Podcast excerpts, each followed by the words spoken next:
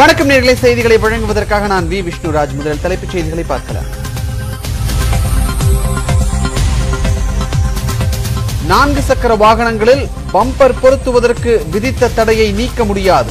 மத்திய அரசின் கொள்கை முடிவுகளை கட்டாயமாக பின்பற்ற சென்னை உயர்நீதிமன்றம் உத்தரவு.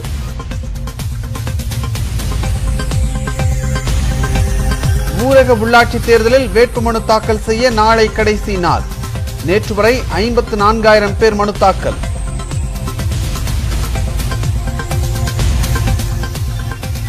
ஊரக உள்ளாட்சி தேர்தலுக்கான வேலூர் மாவட்ட திமுக வேட்பாளர் பட்டியல் வெளியீடு.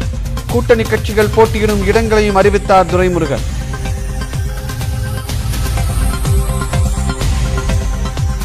கோடநாடு எஸ்டேட் சிசிடிவி பொறுப்பாளர் தற்கொலை செய்து கொண்ட வழக்கு. தினேஷ்குமாரின் குடும்பத்தினரிடம் இரண்டாவது நாளாக தனிப்படை போலீசார் விசாரணை. சாத்தான்குளம் அருகே காரில் இருந்த பட்டாசு வெடித்து சிதறி விபத்து.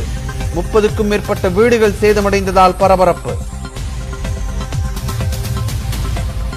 மாநிலங்களவை தேர்தலில் திமுக உறுப்பினர்கள் மருத்துவர் Kanimozhi K R N Rajeshkumar மனு தாக்கல்.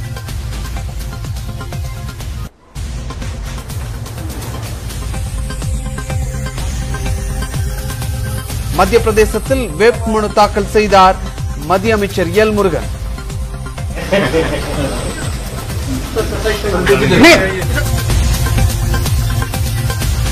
வேலூர் திருவள்ளூர் சேலம் ராணிப்பேட்டையில் இடி மின்னலுடன் கனமழைக்கு வாய்ப்பு.